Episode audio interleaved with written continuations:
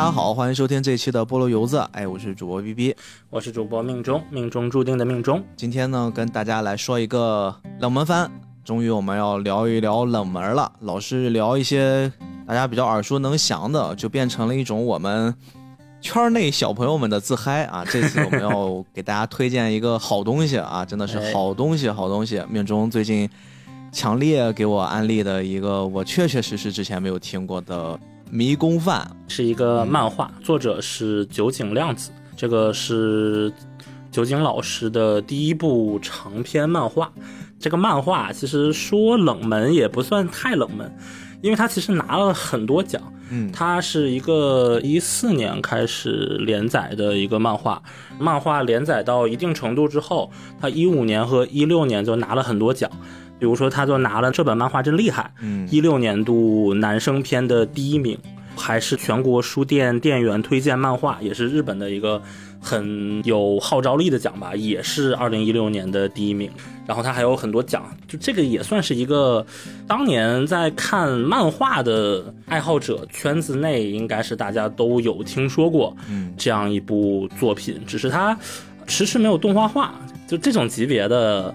一般都会动画化一下，但是我好像听说是酒井老师觉得这个动画化之后的质量不太能保证，所以就一直拖着。但是好像前两个月也隐约有传闻说正在准备动画化中，他们有人搞了个新的域名还是什么，就不知道这个我们可以期待一下。但是我们这一次就先聊他的漫画。嗯，我听的一个版本说他希望他整个这个连载全部结束之后，他才想动画化。但是无所谓啊，我们希望菠萝油子做完这期节目，能给他先在一个小小的市场里面试试水啊，觉得反响不错，对吧？说不定他就动画化了。动画化之后呢，你们就再回过来再听听我们这期节目，说不定再让大家感受感受。哎呦，这几帮人真是很有眼力劲儿啊！推荐了一个啊，很有未来的大热番。我相信这个迷宫饭呀，我自己看完之后，我的感觉，它一定动画化之后是一个爆款，是一个。不管是四月、七月、十月还是什么一月，它一定是一个大番啊！类似最近大火的《间谍过家家》，我估计都是一个类型的，真的很好看。而且这个迷宫饭呀，这个名字一开始说的时候，我一直以为这个饭是那个 fans 粉丝那个饭，我一想这可能是一个那种疯狂迷恋迷宫的这种解密类的悬疑解密类的。漫画后来发现，哟，好像也可以这么说，还不太一样。这是一个 中华小当家呀！啊，对对对，中华异次元的中华小当家。所以很多朋友我相信都不太了解这部漫画，我们就先跟大家来简单的说一说这个漫画到底是一个什么类型的题材啊？这个漫画比较特殊，用我们目前大家比较好。理解的方式，它就是一个很像日本的 RPG 游戏。然后呢，大家在玩游戏的过程之中，它的每一个关卡刷新的地图可能都是随机的啊，遇到的一些怪物也都是随机的。然后呢，你们在里面打了这些怪物之后，可以爆出一些装备和一些食物。这些食物呢，又通过一定的配方，变成了美味的饭菜啊，可以回血、回魔、回蓝。然后呢，就继续在刷图。哎，这种风格是不是就很像我们现在常说的这个 roguelite 类型的游戏啊？反正我前段时间还正在玩，就挺痴迷的。因为我后来不敢玩的原因是我发现这种类型的游戏太杀时间了，就是你一玩你就停不下来，而且你死掉了你就想接着再来，然后你一来吧，你玩好了，它肯定就是那种贼长，因为你的装备越好，你的技能越来越好，你就感觉越爽，就那种多巴胺分泌，我感觉不亚于刷短视频。所以这次在看这个漫画的时候，真的就给我一种很强的像游戏一样的代入感。包括你看它里面的人物设定啊，上来给你四人小队啊。我们先说一下这个故事一背景，其实很简单，就是往常的一平静的生活，突然人们发现有一个墓穴被人开了个洞啊，挖出来一个奄奄一息的人，然后这个人。顶着最后一口气儿说他是一个地下王国的国王，说他们的这个王国呢被一个神秘的法师给侵占了，就希望有勇士们能闯入这个地下城堡，帮他们去解救人民于水深火热之中。然后呢，大家就开始疯狂的组建工会，然后大家就开始下去斩妖除魔。这个主角作为他们一个小队的小队长，有一次在带领大家去刷图刷副本的时候呢，他的妹妹被一个大恐龙给吃掉了，然后呢就开启了主线啊。这个片头的 CG 动画就结束了，然后主角们就带着剩下的几个好伙伴们，大家就一起下地图去救妹妹。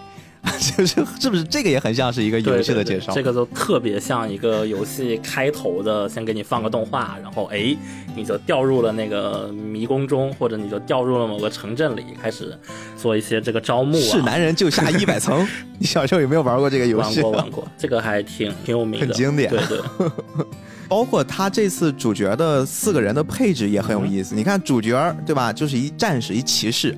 然后呢，他带了一个专门攻破地图迷宫的一个锁匠，这个就很像是一盗贼。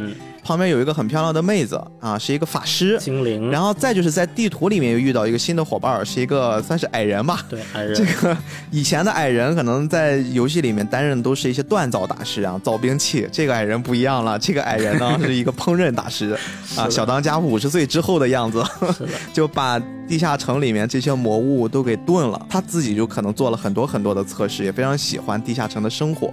就把很多很多的魔物给炖吧了，炖吧之后就开始给大家用一种很匪夷所思的方式烹饪到一起，然后大家就看着那个表情都很恶心，但是每吃下一口都是 K M G。就看着真的吃的时候，感觉哇好香啊！就真的我，因为大家都知道我现在在海外嘛，我这边厨房也比较小，就是每次看他们做饭的时候，我就总有一种冲动，说他们这个思路我能不能吸收借鉴一下，就能不能我也做一点？但是奈何身边没有魔物呀，是的，真的要攒几个史莱姆尝一尝，是吧？真的真的史莱姆浓汤，把史莱姆当煎蛋尝一尝。其实刚才我们大概的介绍了一下漫画的背景，真的是非常有意思，非常非常建议大家去读一读，很轻松，就是你不会。带入太多的那种哲学思想、那种思辨思维，然后放到一个片子里面。这个片子就是很轻松、很放松，你在日常闲暇之余拿起来随手读一读。包括它每一画、每一章可能都是一个小单元剧，读起来非常轻松快乐。但是我们刚才也聊过，整个这个漫画给我们呈现的就是像是一个日式的 RPG，像一个《龙与地下城》的那种状态。而且我听说它是不是还有一个？大家给它一别称啊，叫《舌尖上的地下城》。对对对，就是它会有很多很多游戏之外的设定啊。刚好准备在做这期节目之前，我们的思想就又碰撞到一起了。是的，命中今天还准备了很多，就由这个作品延展出去的一些日式 RPG 啊，包括 Roguelite 这种游戏的一些小小的延展。我觉得可能我们把这个部分先稍微跟大家聊一聊，我们再去看这部作品，或者未来再去玩类似的游戏，一定会有不一样的感受。因为还是这部作品，一来它没有完结，二来它确实是一部非常精彩的作品，所以我和逼哥其实这一次我们不想聊太多它中后期的剧情。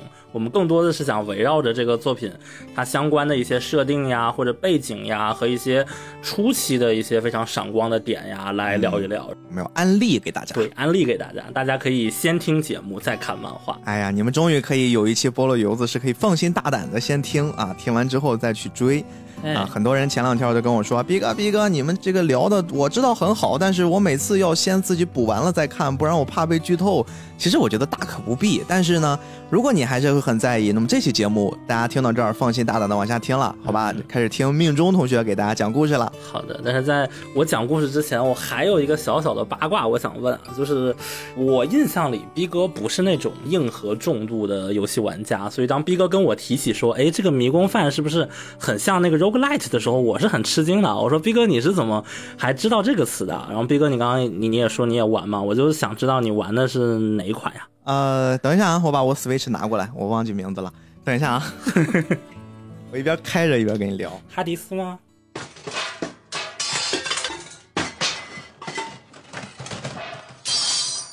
好，我来了。我现在拿起了我的 Switch。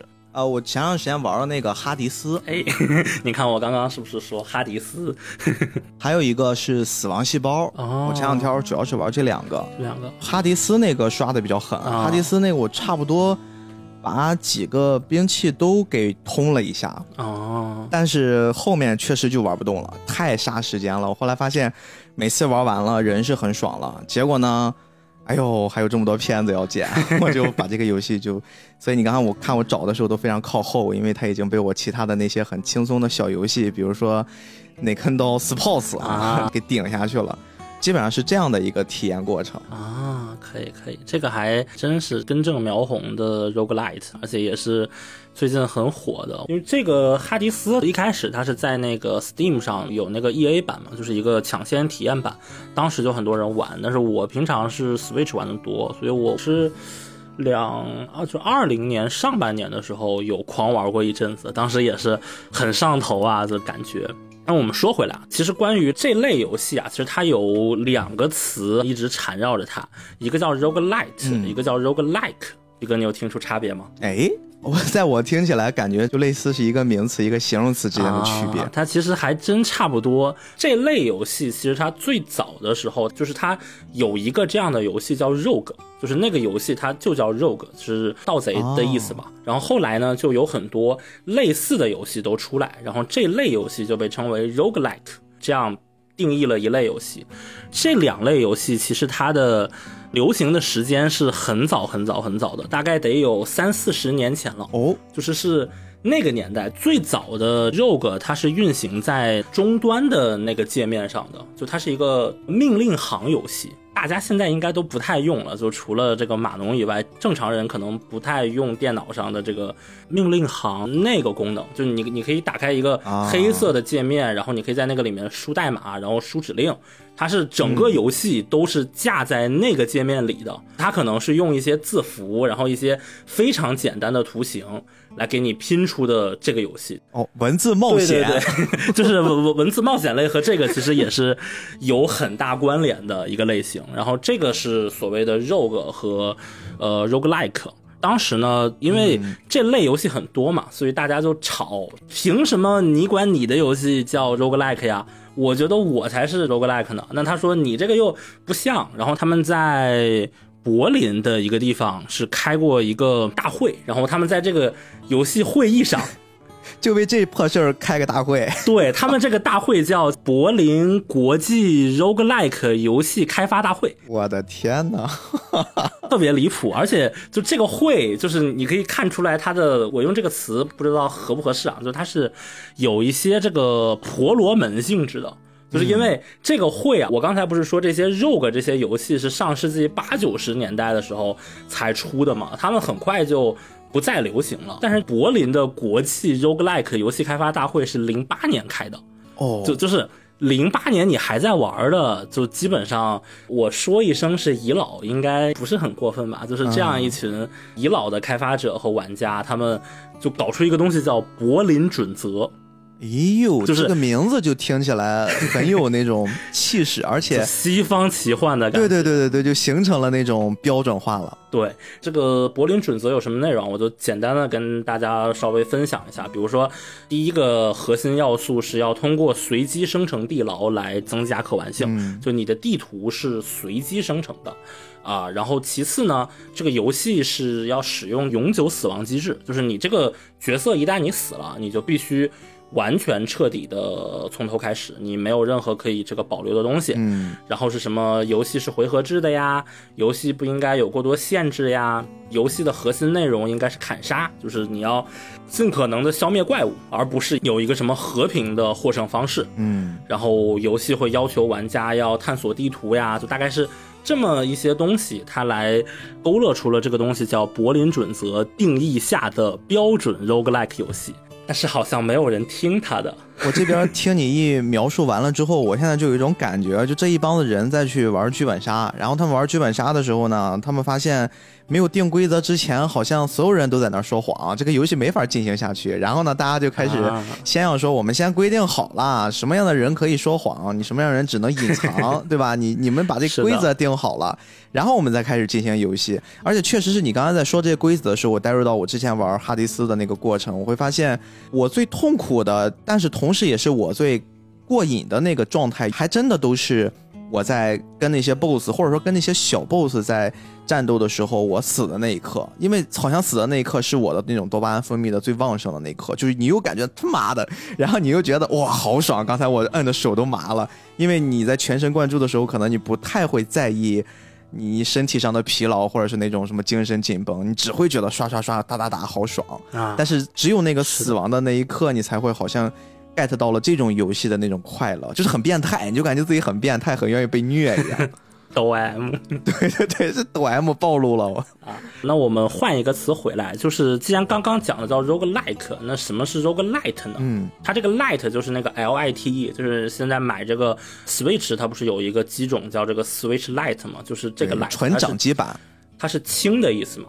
Roguelite 这个词怎么来的呢？就是因为出现了一大堆他们吸取了一些 roguelike 游戏的一些要素，但是他们好像又不完全遵守之前我们刚才说的那么硬核的、那么晦涩的一类游戏。然后这类游戏呢就被称为轻 rogue，算是独立游戏带出来的一个风潮之一。独立游戏翻红了两个老的游戏类型，一个是 roguelike，虽然它变质了，它从 roguelike 变成了 roguelite。另外一个是银河城，但银河城我们回头再聊。像逼哥说的那个死亡细胞，它就是又有一点银河城的要素，又有一点 rogue 的要素。哦这类游戏其实现在中文语境下会被大家称为肉鸽，肉食的肉，鸽子的鸽，啊就是一个谐音，鸽就管。这种东西叫肉鸽游戏，其实现在已经没有纯正的 roguelike 游戏了，没人玩那个东西，然后所以呢，大家都管这个东西叫肉鸽了。那就像刚才说的，就是什么是弱化的这个过程呢？比如说啊，就像刚才，如果你完全按照这个柏林准则来啊，你每次死完之后，你是彻底的从零开始的。换句话说，这个游戏你打了八十个小时之后，你重开一局，和你第一次刚刚把这个游戏安装上打开，应该是完全一样的。嗯但是哈迪斯不是这样的，对吧？你玩哈迪斯的时候，你每通关之后，它会给你一些泰坦之魂，它会给你一些新的东西，对对对其实是有增强你的能力。哦，你这么一说，我好像又明白了。就刚才我所说的那个，其实我还没有完全理解到那个柏林准则它的本身的那个含义。其实我后来才玩的那些游戏，它更像是在之前那个基础上做了一些演变。对对比如说我每次死亡，我看似死了，看似重新开始了，但是我有一些固定的一些数值可以去成长，或者说可以把那些技能做一点点的保留啊，它会有一些这种变化。对对，而且这个东西，逼哥，你玩过放置类游戏吗？就是手机上很流行的一种品类。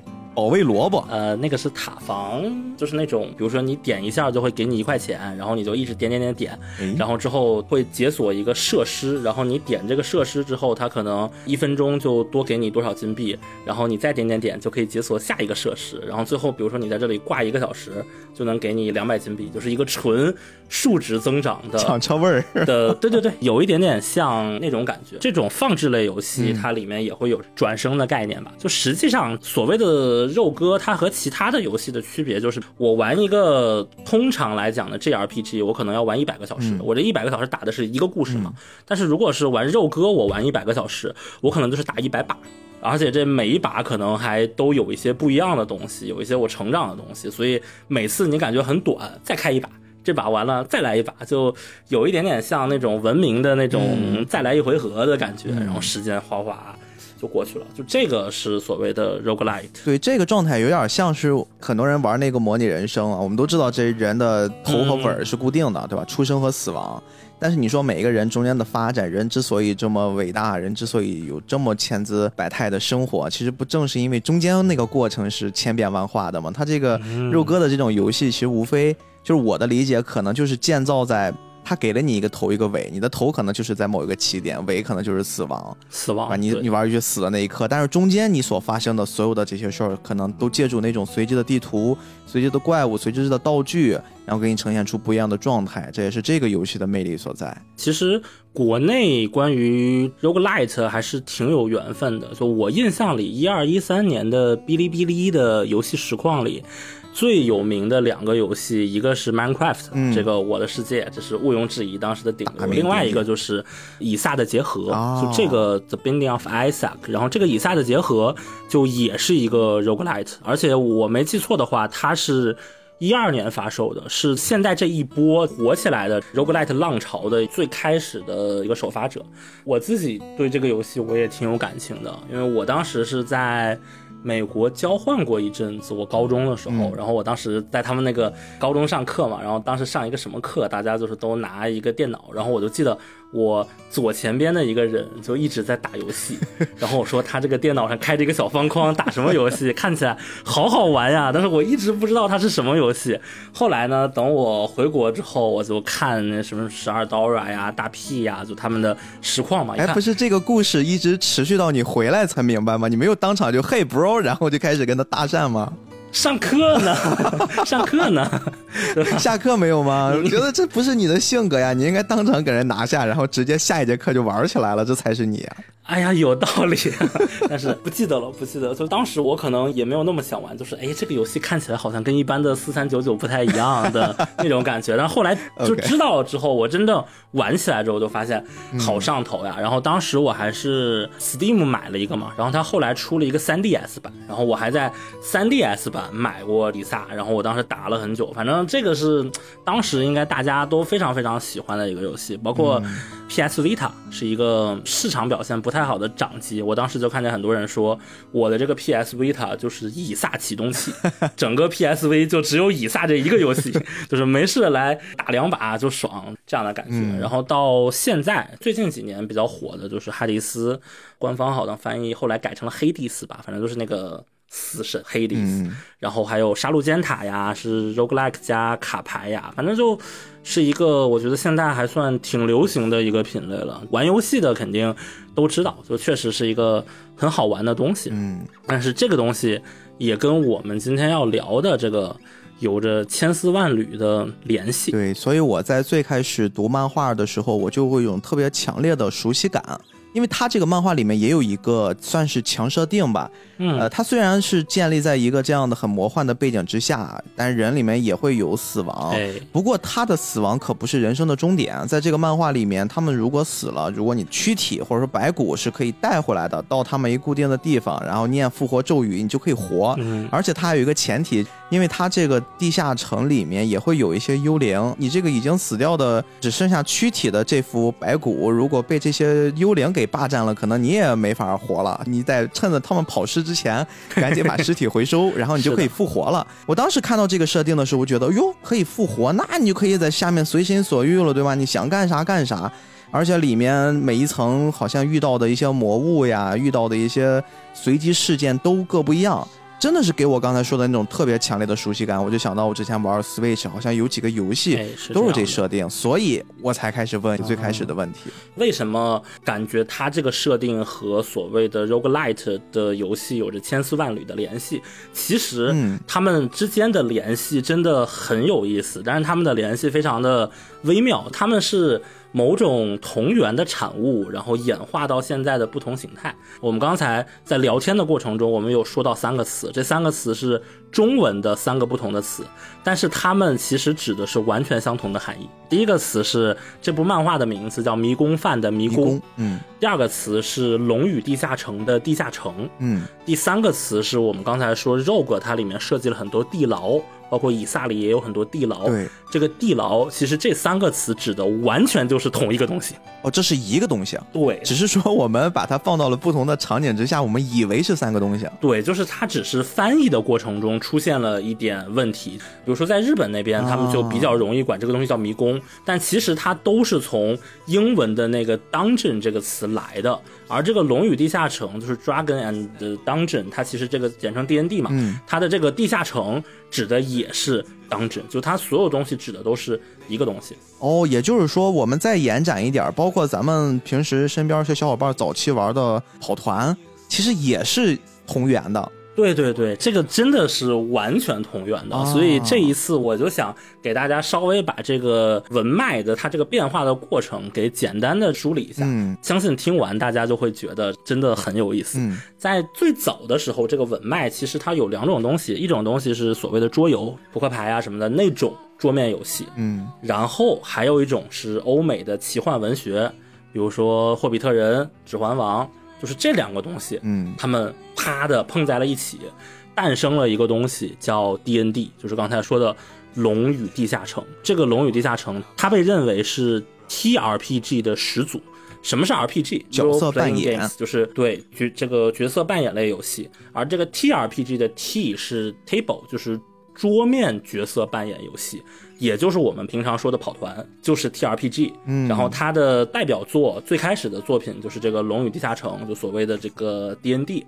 我最开始接触这个《龙与地下城》的桌游，是因为我有一姐夫，就是我姐姐嫁给了一个美国人。啊，然后他现在也在美国生活。当时呢，他们在青岛，每个周末可能都会去找他们。我最开始玩桌游也是跟着我这个姐夫，因为当时那个时候我们中国孩子还流行去网吧嗯嗯嗯，啊，那个时候甚至连像 PS 什么 Xbox 身边人玩的都很少，那时候也没有王者荣耀那个年代。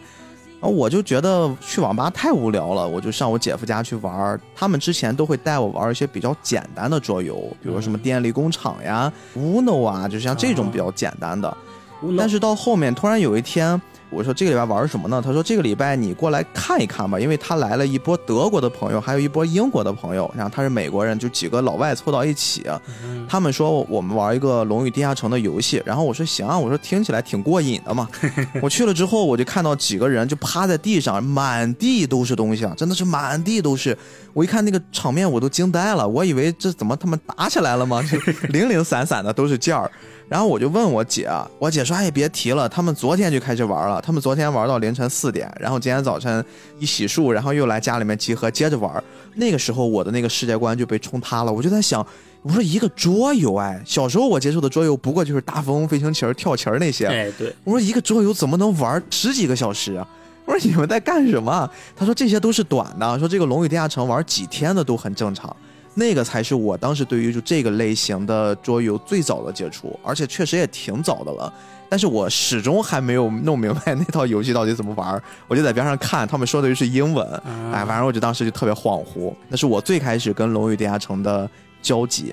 因为这个其实也是一个很早的东西了，因为《龙与地下城》D N D 第一次出现的时候，应该是一九七几年，哎呦，就是也是一个四十多年前的东西了。而很有趣的是，这个《龙与地下城》所谓的 D N D 跑团，现在在国内有一个本土流行版本，这两年真的特别火。剧本杀就是其实现在大家玩的剧本杀就是一种大幅简化，因为原本的跑团你得有一个负责人，这个 GM 他来给你去编故事，去指导你们接下来会发生什么，会有什么样的后果嘛。现在这个剧本杀里，编剧已经给你写好一个本子了，你们就不需要一个那么。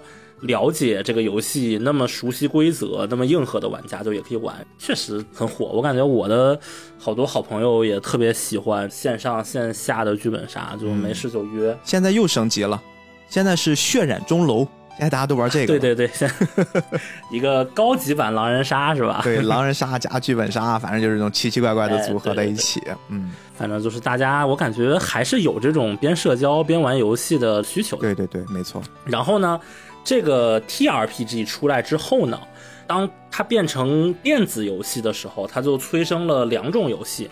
第一种是普通的 RPG 游戏，叫《创世纪》，这个是一个欧美那边非常早的被认为是 RPG 鼻祖的一个游戏，但是我个人不是特别了解。啊。跟它另外一个也并称为鼻祖的游戏叫《巫术》，这两个就都是八十年代的游戏。但是呢，这个东西它从美国传到日本的时候，有一个非常火的东西啊，叫《罗德岛战记》。哦，我听过这个。嗯，以前它可以翻译成罗德岛，也可以翻译成罗德斯岛。但是好像现在大家罗德岛都指方舟里的那个东西了，然后大家提它的时候就是罗德斯岛战记。然后这个呃罗德斯岛战记就是根据跑团经历写的一个轻小说。哦，这个好像后面还改了有动漫《罗德斯岛战记》，对对对，他改了很多动画，然后他改的很有名的那个 OVA 中还有一个就是金发傲娇精灵的形象，就是现在所有的日本的 ACG 作品中的精灵形象，基本就都是从这个地方来的。嗯，这一类的世界观到日本之后，就渐渐的本土化了，就不太叫什么欧美奇幻世界观了，它叫。剑与魔法世界观，哎，就是我们会听过这样一个词嘛，在这个剑与魔法的世界观下，当时玩着跑团的这一部分人呢，他们就开始做自己的游戏了嘛，他们做出了《勇者斗恶龙》《最终幻想》，一个 DQ，一个 FF，、这个就是所谓的 JRPG 双雄。爆款，对，这个时候，他们诞生的这种日式的，虽然它的背景往往是在欧美的背景，但是它又是日本人做的，就是反而你让这个欧美人自己写是写不出那味儿的这样一个东西。就你们可以想象，这个迪士尼拍的那个花木兰，假设它拍的特别火。变成一个大爆款，然后出了好多系列，然后你就会觉得，哎，迪士尼做的这个中国的东西和国内的中国的东西还是有差别的，就是这种感觉。大家就把这种东西称为 JRPG，就是日式的 Japanese RPG。嗯，那当时还有非常多啊，就比如说像刚才说的这个巫术，包括还有一些像世界树迷宫这类游戏呢，被称为 Dungeon RPG，就是叫地牢 RPG，简称 DRPG。还有一些什么火焰文章啊、梦幻模拟战呀，这种带战略的就叫 SRPG，然后还有一些重视冒险的叫 Adventure Game，或者直接叫 Adventure RPG、ARPG，就比如说《塞尔达传说》，就大家现在很火的那个《旷野之息》，它三十年前的那个第一个作品，其实它当时是叫冒险类游戏的。这个是一条所谓的 JRPG 的线。当玩着 JRPG 的人长大之后，他们会开始。干什么呢？他们也要来做一个研究游戏了，文学创作了，就是他们也要开始写东西了。他们会写轻小说，那他们的轻小说写成什么样呢？他们的轻小说就写成了《刀剑神域》和《无职转生》。对这几个还都是我们可能会做的啊，我们要给自己挖坑了，特别是。前者，哎，我一直想去找个人聊一聊，但是没有找到一个很合适的机会，好吧，大家就先 mark 一下。嗯，不好聊，不好聊。现在大行其道的，每年、每个月、每季这个新番出来，都说哇，怎么又是那么多异世界的这个异世界动画，就是从这个地方来的，就是它承袭的是 JRPG 的那条路，同时这个 JRPG 也渐渐的有一些发展嘛，比如说它会有一种魔王勇者。就或者很像网游的那些东西，就是这个还是独属于日本的体系，它其实别的地方是没有的啊。然后我们在这个时候是其中一脉。如果我们再回去在欧美那边的发展，就像刚才说的，欧美那边有了从跑团开始，有了普通的 RPG，有了地牢 RPG，然后他们就搞出了一种电脑 RPG。因为最早的游戏诞生在美国嘛，就是是这个雅达利他们做的，后来他们。有很多低质烂造的游戏充斥着雅达利的机子，然后就造成了游戏史上的雅达利大崩溃，基本上直接把美国的这个游戏市场给打没了。之后呢，是任天堂出来，他做了这个红白机，就重新建立了游戏市场的秩序，统一了全球的游戏市场。像我们刚才说的这些 DQ 呀、FF 呀，也都是在这个 FC 红白机上出来的。所以美国人。玩的红白机的游戏也是日本人做的，那美国人他们自己做的 RPG 游戏去哪儿了呢？他们就去电脑上做，所以他们 就做出了 Computer RPG，就是这类游戏呢就叫 CRPG，就比如说什么《异域镇魂曲》《博德之门》，就也是非常有名的，就它更偏向于你可以自定义。然后还有一条脉络是这个 MMORPG，大型多人在线网络 RPG。呃，魔兽世界呀，就是这些。然后这个网游火了之后，又韩国又开始做这样的网游。再到后来，回到我们刚才说的所谓的异世界的作品，就它有的时候很多游戏菜单嘛，它给你那个挂，其实是从这个地方又合流回来的，一团乱麻的东西，就是从最开始的一个跑团，一个可能是指环王发展过来，然后相互的交错，然后最后就变成了。现在这样的一个东西，嗯，兜兜转转，持各家所长，最后融杂到了我们现在看到的这种游戏的形态。对，然后包括我们现在看到的这样一部作品，像《迷宫饭》里的这个迷宫，它就是我刚才说的，就是 dungeon，这个 dungeon 就是从 D N D 那里一路蔓延下来的。因为酒井老师他应该也是一个硬核的这个 D N D 爱好者。它里面有很多这方面的东西，然后它也有很多可能是日本的文化呀，日本的这个里面又融合出来的东西，就还是一个挺玄妙的一个作品吧。我感觉其实不太多见，就我们通常情况下，我们不太会把这个迷宫饭当成异世界的作品来看，因为它好像比起我们通常说的那种异世界，它好像有点有点老派，有点硬核。对对，但是它又大概属于这个异世界的范畴里，就是它广义上的话，我觉得它是可以算在异世界的范围里的。嗯，我觉得最主要的可能给你形成这种感觉，更大的还是源于这部作品的一核心，就是那个“范”字儿。它的重点可能还不是在迷宫上，它的重点是在“范”上。这也是我们今天想跟大家去强烈推荐这部漫画，大家亲自去看一看的。最主要的一个核心，因为刚开始我也是像命中说的那个样子，我带入他的设定，哎呦，我觉得得救他妹妹了，哎呦，这得打怪了，又要是一一堆这个小弱鸡变强的故事。但是后来从我翻到了差不多第五页开始，我就发现这个整个画风走向就完全不对了，因为这个故事 最开始他们一帮人去打怪，本身的目的是为了解救这个地下城下面被困的这些子民们，打破黑暗势力的笼罩。但是后来，自从他的妹妹被掳走了，变成一个救妹的一个很老套的、很俗套的剧情的时候，我们会发现这个剧情的走向开始跑偏了。比如说，他们以前固定的那些合作的队友，因为一些很现实的原因，每次下地下城，你就像玩游戏一样，你得买装备啊，你得买食物、买药品啊，这些花费、这些成本你自己兜不住的话，那你些队友自然就走了，我去加入别的工会了。剩下的几个队友呢，大家又开始发苦于。我下去之后没钱怎么办？我没钱买那些提前准备的那些货物。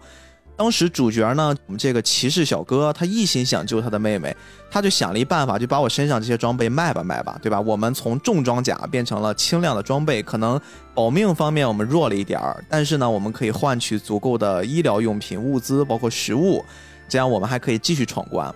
但是问题就在这儿，你要下去闯关，你装备又不行，我们玩游戏都知道，你这不是送吗？他们就做了一个更夸张的决定，哎，就引到了我们这个剧情上。他们的决定就是，我们不去买那些什么食物了，把那些钱省着，咱还是用现在这个装备下去。那么食物怎么办？人是铁，饭是钢呀。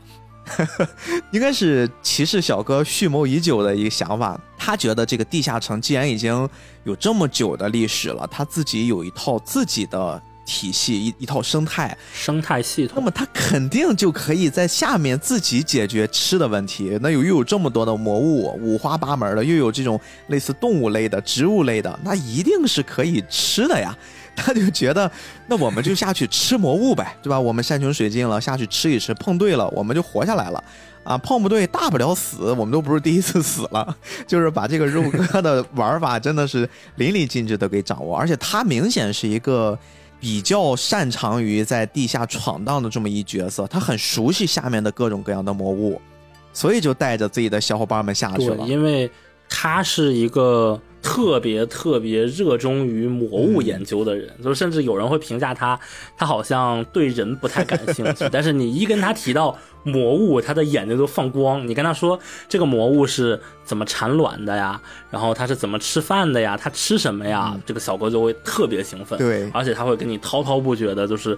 全方面的都会跟你哇啦哇啦哇啦这样讲，所以当他提出我们可以吃魔物的时候，他的这个同伴们都是用怀疑的眼光去看着他的。你丫早就想吃了是不是？这个魔物还不是大家想的那种可可爱的，它真的长得都非常的离谱，非常的恐怖。但是我们说到这儿呢，还是不能解答前面命中说那个问题，就是如果只是这个样子，它还是一个更偏向于那种啊异世界的故事。但为什么我们看起来不像异世界？所谓的比较老派，或者说又很贴近现实，因为它所有在吃魔物的这个过程之中，它的烹饪手法，包括捕捉、采集，还有一些植物类的魔物去种它的时候，你都会发现它跟我们现实生活非常非常的贴切。哎，你几乎都可以从现实生活中的一些影子上去找到。在这个故事里面所对应的那些方式，比如说我们现实里面吃生蚝啊，它里面呢也会有跟生蚝一样的怪物。这个怪物它是一个隐藏在盔甲里面的，这个盔甲平时就像幽灵一样，很像是钢炼里面那个弟弟。他这个灵魂被锁在盔甲里面，盔甲可以动，但是里面没有人啊。他曾经在迷宫饭的某一集里面也有一个这样的类似故事，一堆盔甲不受控制，然后曾经还给男主幼小的心灵造成过心理阴影。对的。后来他们发现，原来是一个魔物在这个盔甲的缝隙里面。通过这个缝隙可以控制盔甲连接处，就好像是关节一样，就可以驱动这副盔甲。当他们发现了这个线索之后呢，这个 这个骑士小哥就一直想的是我能不能吃掉它，这个盔甲到底能不能吃？后来发现真的能吃。哎，很多人会想，这个盔甲怎么吃啊？这个盔甲不是是铁吗？是金属吗？怎么可能能吃得下去？你看，这就是我们说这部作品的酒井亮子老师的脑洞大开的特点展现了。它这个盔甲，大家把它想象成是一个生蚝。嗯，这个盔甲的正反面呢，就是生蚝的这个贝壳。我们刚才说了，这种魔物生活在盔甲的夹缝之间，而且他也说过，常规的方式你是很难把这个盔甲两边给掰开，把这个魔物从中间取出来的。这个九九老师他想了一个办法，他说男主拿一把小刀从盔甲的中间缝隙插进去，然后在里面有一个很像是扇贝柱的地方挑了一下，给它挑断了。是的，然后这个盔甲自己就打开了。所以说，大家就能可以想象，这不完全就是开生蚝的方式吗？你去开生蚝，不就是拿一把小刀进去，把里面那个柱给挑断之后，你很轻易的就可以掰开。掰开之后呢，他们的烹饪方式更是我们常见的，比如说有直接啊撒点这种粉丝儿放到火上烤的，然后有这种用清水煮的，我们青岛特别常吃。然后还有比如说直接要给它炖到汤里面，就是你完全能看到跟你现实里面。代入感一模一样的烹饪场面，只不过一个是你常见的生蚝，一个是在里面类似生蚝的魔物，就类似的这种剧情在迷宫饭里面非常非常常见，可能就是这种。零零散散的挤到一起，让你觉得，哎呦，它好像没有那么异世界，它好像真的是我们一个现实生活里面的饭。而且更夸张的是，这个酒井老师，我真受不了他了。他每次在烹饪完了之后，他会给你呈现出一个很像我们美食博主把那个饭做完了，哎，这个粉丝先吃，摆到面前，给你一个亮相，然后上面呢出来一个日本标准的。就类似那种六边形、七边形，然后给你做一个数据的比量，比如说你吃了这顿饭，你可以恢复多少力量，恢复多少精神，然后它可以给你补充什么钙、铁、锌、硒、钠、镁、铝，然后各种能量的恢复。非常的靠谱，包括烹饪的食材，你用了哪一些食材，它全给你列出来了。感觉就是你真的，你路边采一个这个魔物，加点这些食材，你烹饪烹饪，你就可以吃到它一样，就太好笑了。这个漫画，对对，所以我当时看完之后是真的想吃。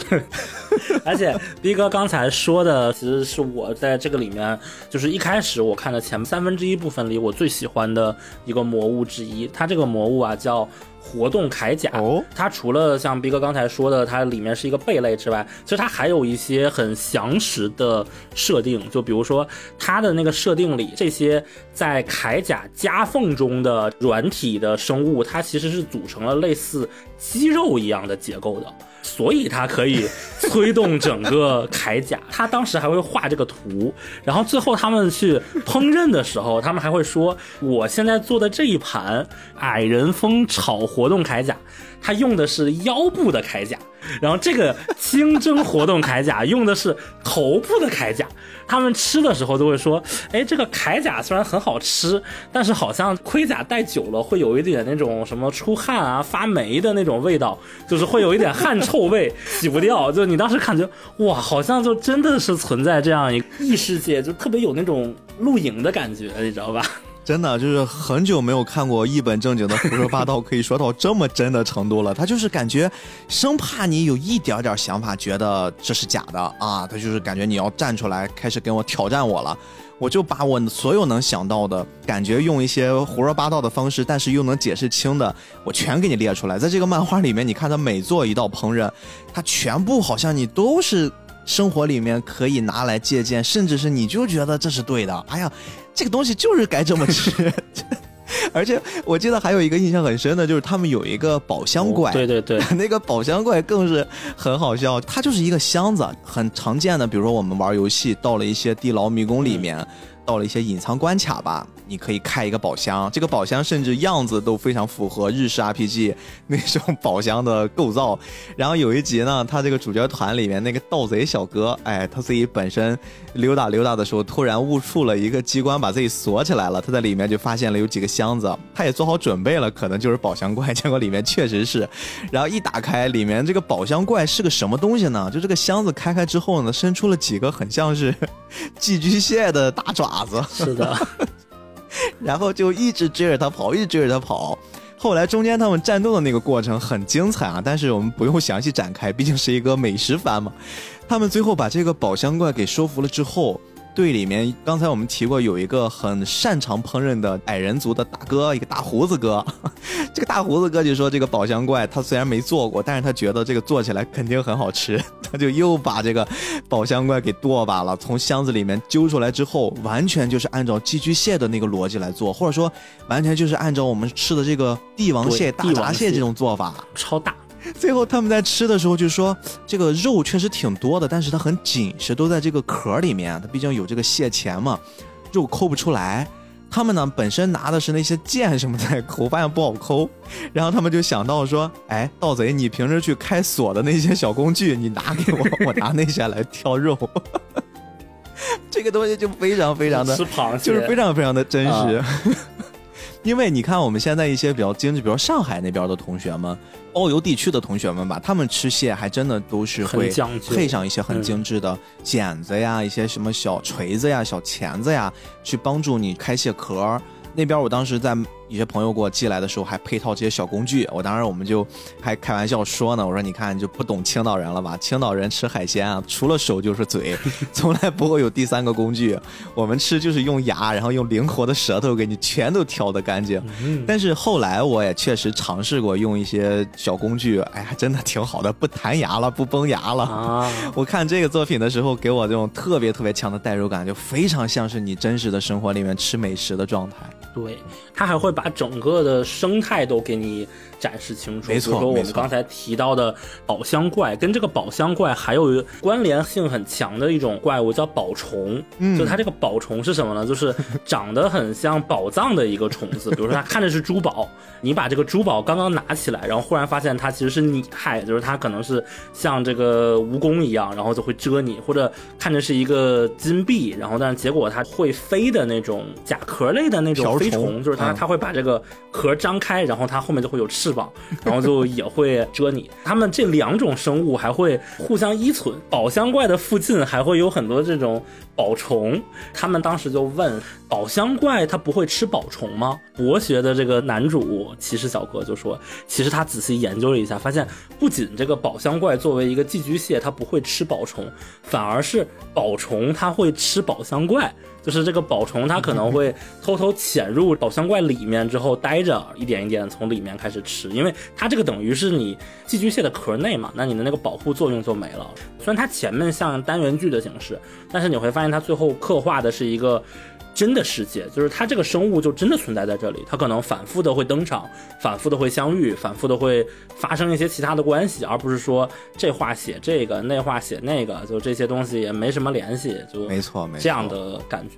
对，刚才我们介绍的更多的都是一些可以直接拿来烹饪食材原材料。这里面之所以会被形容为是生态，我在最早期啊，印象比较深的是，他们曾经下到了地下的几层，然后这个矮人大胡子哥呢，给他们带到了一个他曾经生活的区域。这个区域呢，他平时来的不多，但是他基本上每次在做一些食材补充的时候都会来一趟。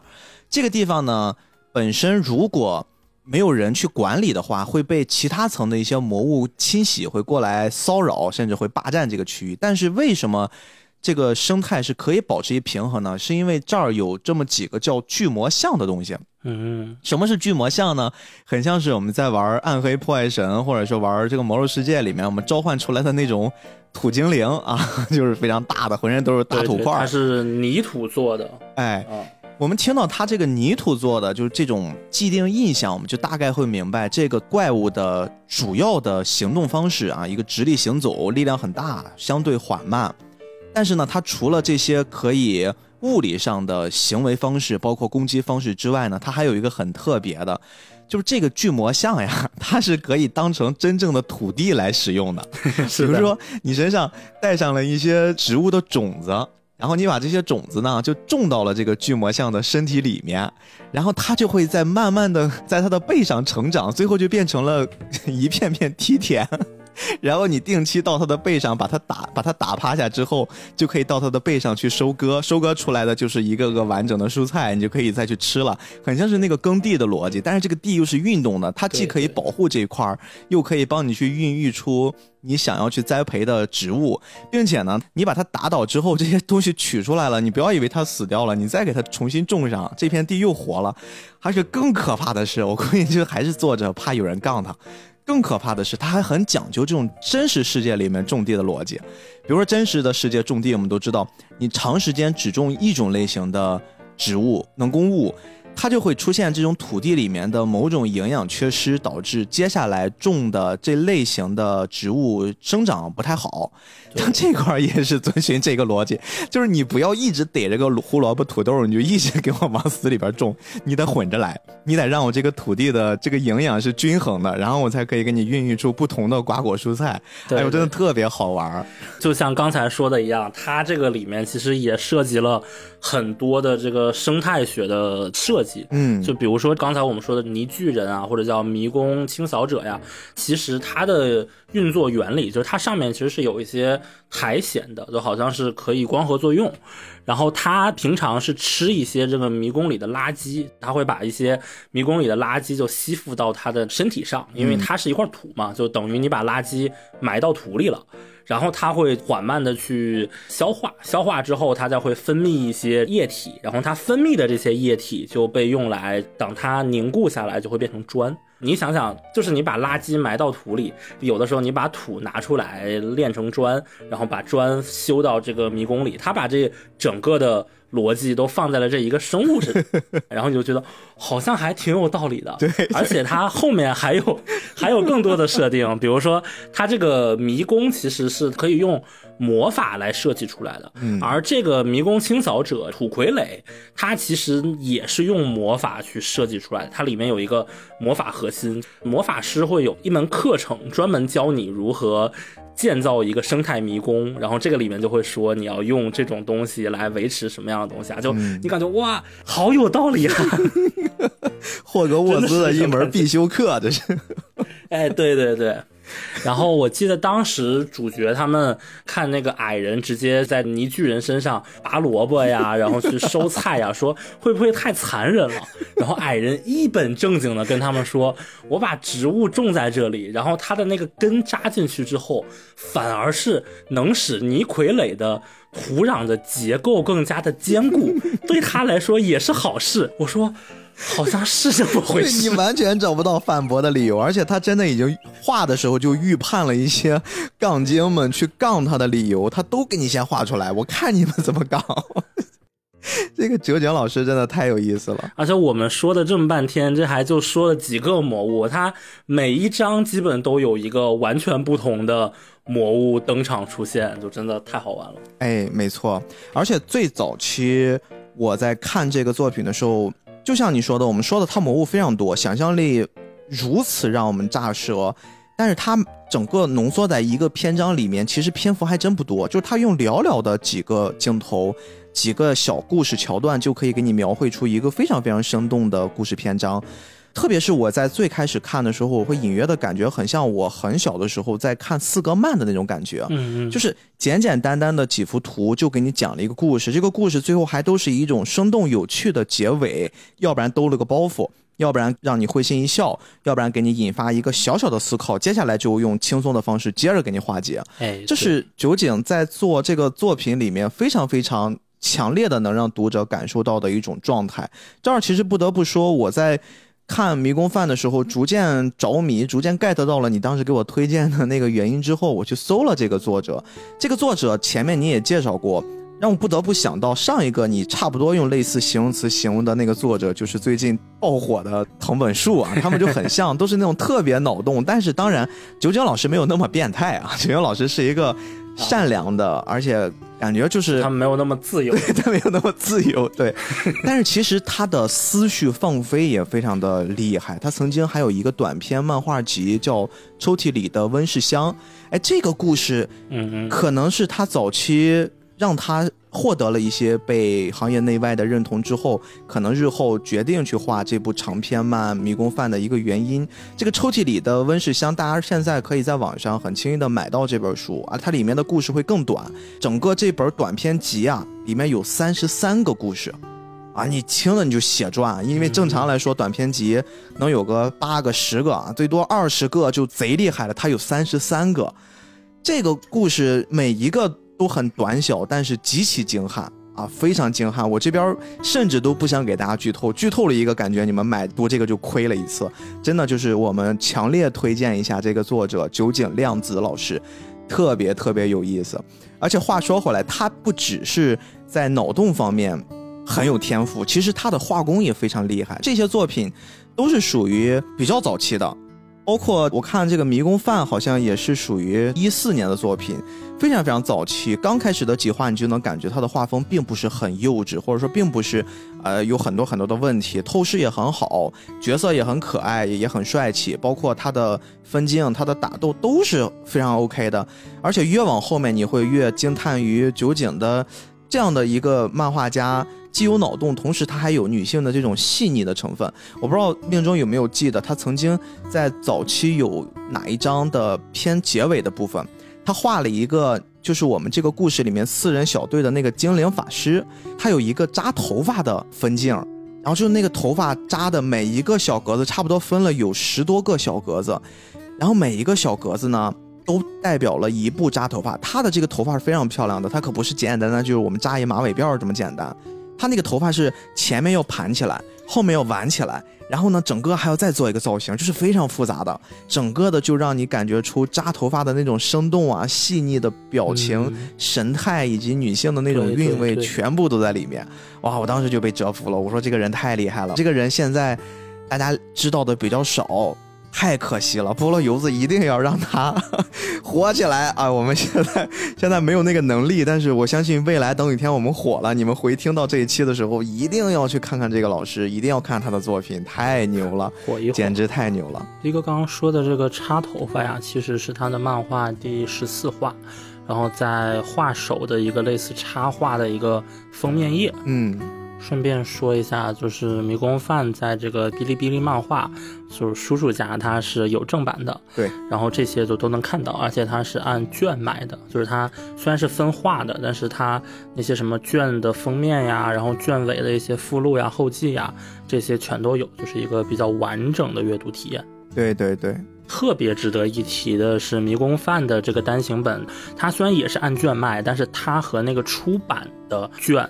的单行本的内容是完全一样的，就是现在有很多 B 站上按卷卖的那个电子漫，它其实和出版的是有差异的嘛。嗯，但是这个迷宫饭因为是出版社的，可能是一些大人的要求啊，或者是什么，就是完全一样。就这件事情，好的一方面讲是大家的体验更完整，但是坏的一方面讲就是它必须得等到图书出版之后，它才能上架电子版的漫画。但是我国的出版业大家也知道，最近出出现了一些状况嘛，所以。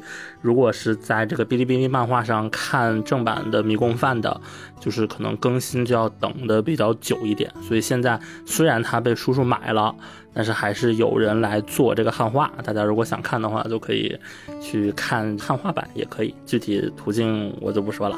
嗯，然后鼻哥刚刚说到这个啊，其实我个人是忽然就联想到了两部作品，就可以说是对比，也可以说是有关联吧。第一部呢叫《图书馆的大魔法师》，它的作者是全光。提这部作品其实是 没错，稍微做一个小对比，因为在《图书馆的大魔法师》里啊，就是全光他的。呃，画技或者说画工其实也是以细腻精美而著称的，但是它和迷宫饭不一样的地方是，它更多的会体现在比如说一个建筑，然后一些衣服上的花纹，然后甚至书皮，就是这种甚至有一点装饰画风格的这方面的一种华丽的感觉。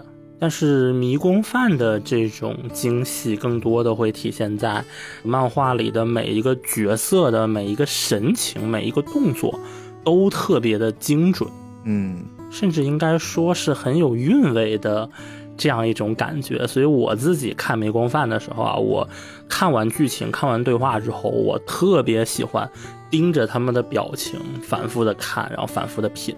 然后它里面有些表情其实做的还很有那种表情包的感觉。我我最近也在用相关的那个表情包，如果大家在群里的话，应该也能看到这个我用过。另外一部要提到的作品叫《西北偏北，随云而去》，它的台版的翻译叫《携云前往北北西》。作者是入江亚纪，就也是圈内很有名的漫画家了。但他的前两部作品可能知名度没有那么高，因为好像没有人买版权呀什么的。他另外两部作品，一部叫《群星学社》，一部叫《小乱之魔法家族》。就常看漫画的人可能没看过，但是这两个名字应该是听过的。这个漫画呢，它讲的是北欧，准确的说是冰岛风情的。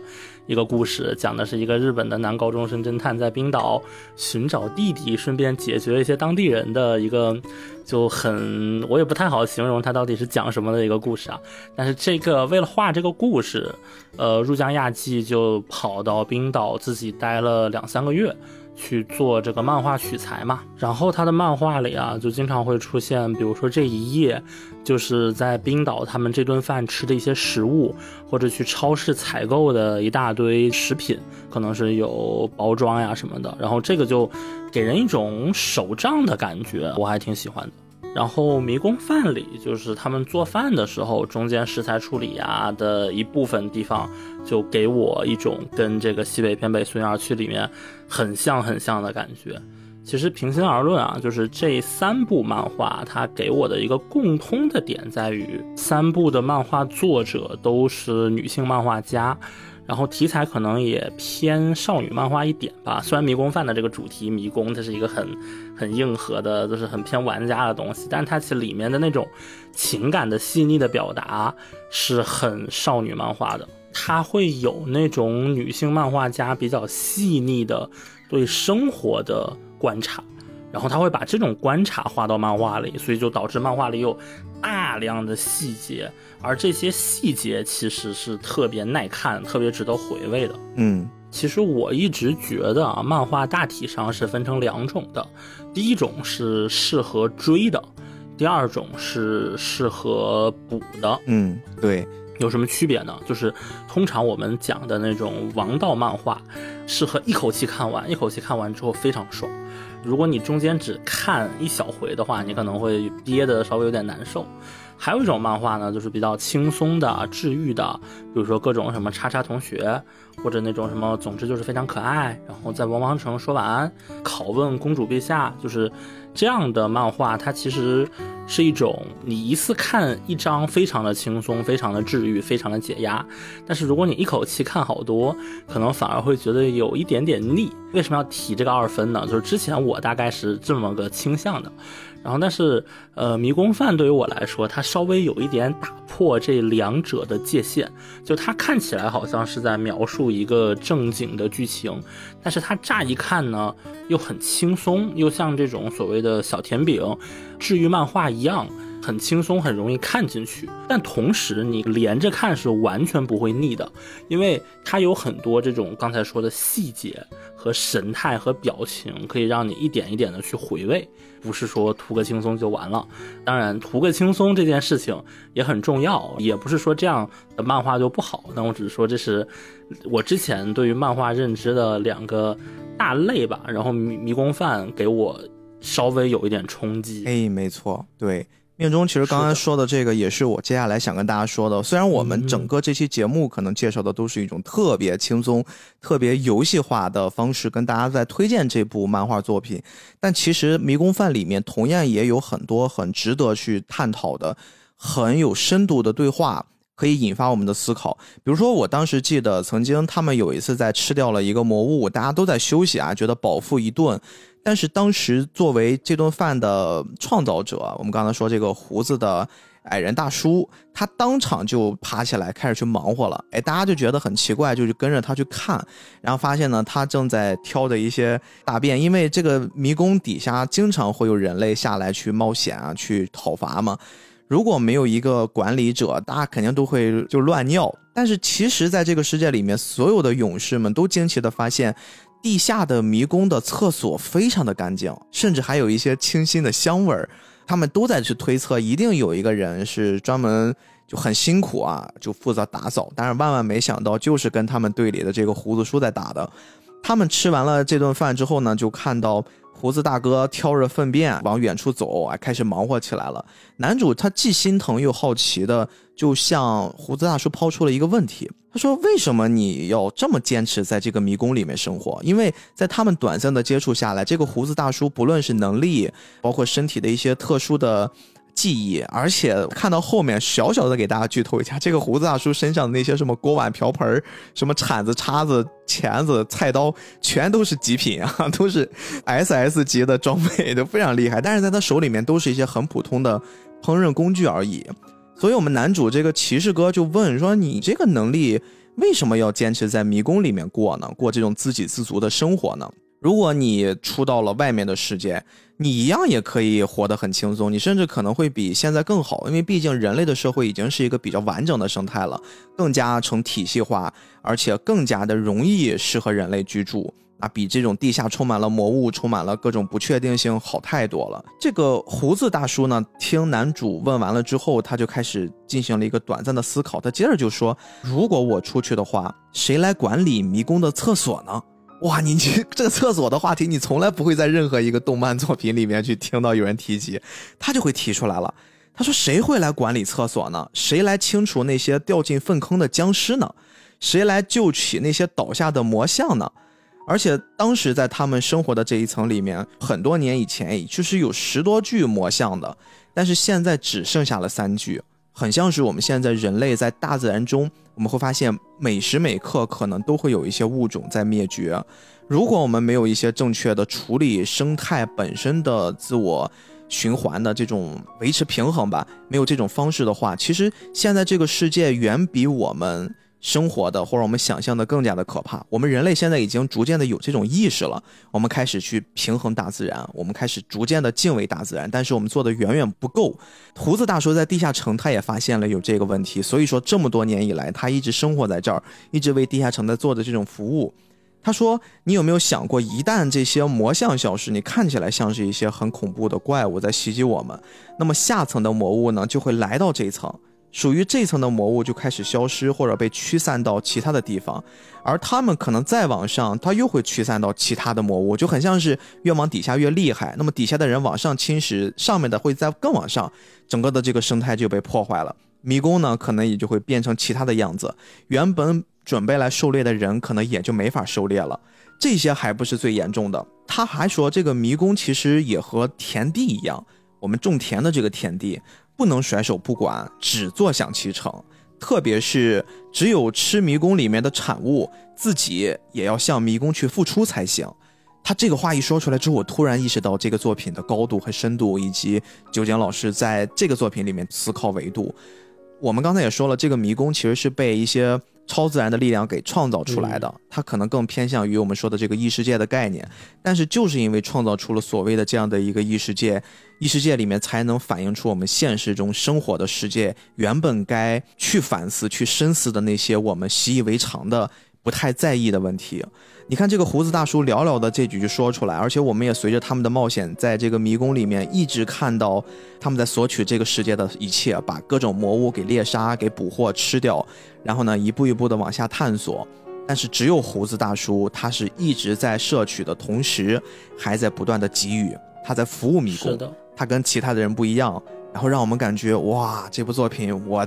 一定要看，我一定要跟大家推荐，特别棒。而且胡子大叔他这个态度其实很像我们现在的一些生态保护者嘛。比如说，当精灵魔法师他准备好像是在水里炸鱼吧，还是在水里电鱼的时候，就被胡子大叔激烈的制止了，说你不可以这样，吃多少杀多少。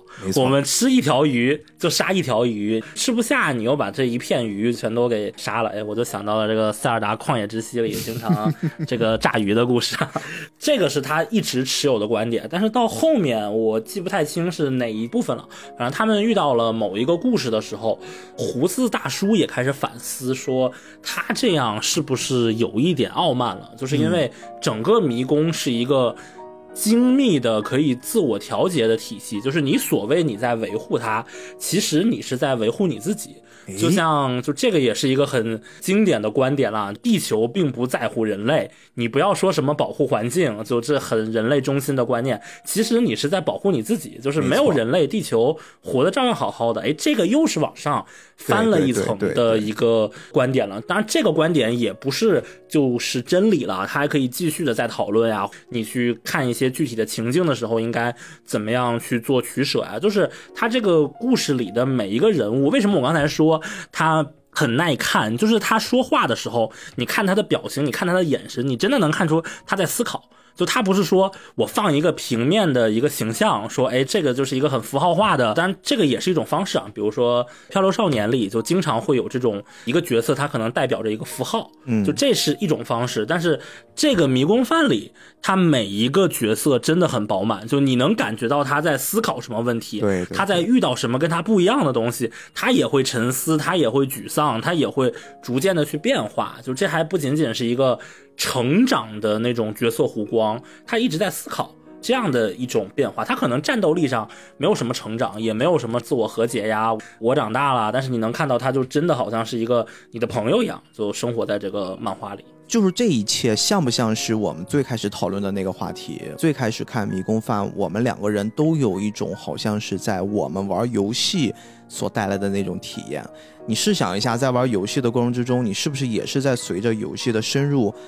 在做的一些选择，而这些选择不是游戏里面给你设定的，而是由于你这个玩家你自己在经历这一切，你在基于一些可能性的前提之下自己所做的选择和蜕变。迷宫饭它区别于其他我看的漫画很大的一点就是，当我们再去看这些角色。他一遍一遍的深入去探索那些我们无法想象的未知世界的时候，我们丰富了自己的认知，然后或者我们调侃了自己，我们得到了那些快乐的同时，那一番又一番的引发我们思考的状态，它不是一个单纯的机遇，它不是一个代表作者之口。我告诉你，哎，这个时候你该思考，对，这个时候你该思考，哎，你该去想想保护环境的话题了。哦，下一个，你想完了保护环境，你开始想象你保护的是谁的环境？是人类的环境，还是地球的环境，还是你以为的该有的环境的样子？再下一番，他可能又给你提倡出我们人和这个魔物之间的共存亡的这种话题。他这些东西都是基于诱导着你，你自己去作为一种思考方式，而不是盲目的。按着你的脑子在这儿，我到这个桥段了啊，你就开始顺着我的这个思路往下走。作者不是傲慢的，在这个作品里面，我看到的是作者他像把观众跟自己拉到一张谈判桌上，真的很像是我们在玩桌游一样，大家坐在一起。嗯，可能酒井老师所扮演的更像是那个 DM，他在给你构建出一个基础的规则，而且会不断的给你出了很多的随机事件。但是更多的自由度和选择权全部交给了读者，让读者自己去选择你在这个游戏里面你想扮演是谁，你想感受什么样的世界，以及你想得到什么样的结果。虽然这个漫画没有完结。哥哥救没救出妹妹？妹妹有没有最后回到现实生活里面？然后整个这个被囚禁的地下城的世界有没有被释放？我觉得这一切可能都不重要了。重要的是我们在整个体验的过程之中，我们感受到了很直接的快乐啊！区别于前面我们说那些搞笑漫那种傻呵呵的乐，这个就是一种很纯粹的快乐。你看到了一些你无法想象，但是又情理之中的那种让你突然捧腹大笑的快乐，同时给你一定的深度，给你一定的宽度。让你去感受世界的无限精彩，一种世界的魅力。我们也是最后借助这部作品，小小的畅想一下，如果它未来动画化了，可能呈现的一种状态会偏哪一种类型，或者说它所吸引观众，未来所借助这部作品去延伸出来的，比如说微博热搜也好，B 站的这种热门讨论、热度二创，大家会往什么样的方向？我可能无法想象，但是一定也会像这个迷宫一样丰富多彩的。而且我不仅希望这个漫画它动画化，我还希望它可以游戏化。就是如果真的有一个 游戏可以让我下地牢，可以让我做饭生存，我觉得哇，真的是太有意思了。没错，没错。希望真的等我们如愿的那一天，大家可以在各种平台上看到这部漫画。看到这部动画，甚至看到这个改编的游戏，你们就会想到曾经有一个还不错的动漫二次元电台叫菠萝油子，哎，他们聊过这期节目，他们非常有远见的，先看好了这部作品，认定了它的价值，好不好？我们今天节目就先聊到这儿啊！强烈的安利大家亲自的去感受一下，不管你是快乐的，你还是痛苦的，看完它你一定会快乐起来。好吧，今天我们就到这儿，感谢你的时间啊！如果你喜欢这期节目的话，请把它分享给你重要的人。同时呢，也欢迎大家积极的留言讨论，然后给我们的专辑点赞好评，好不好？就加微信群，对对对，加入我们的听友群。呃，我们今天就到这儿，好吧？我是菠萝游子主播 B B，我是主播命中，命中注定的命中。那么我们下期再见。当我走进巨大迷宫里，快分不清南北西东。我迷失在巨大迷宫里，也是差点就乐在其中。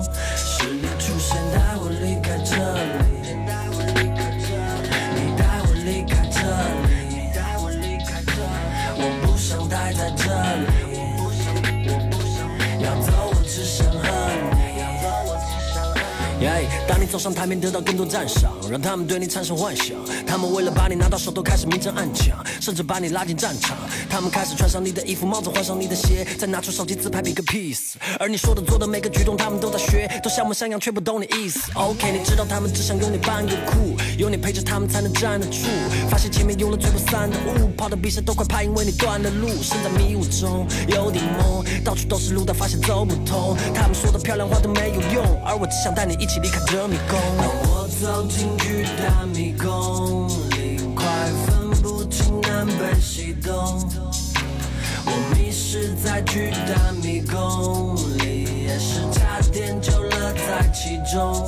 是你出现带我离开这里，你带我离开这里，我不想待在这里，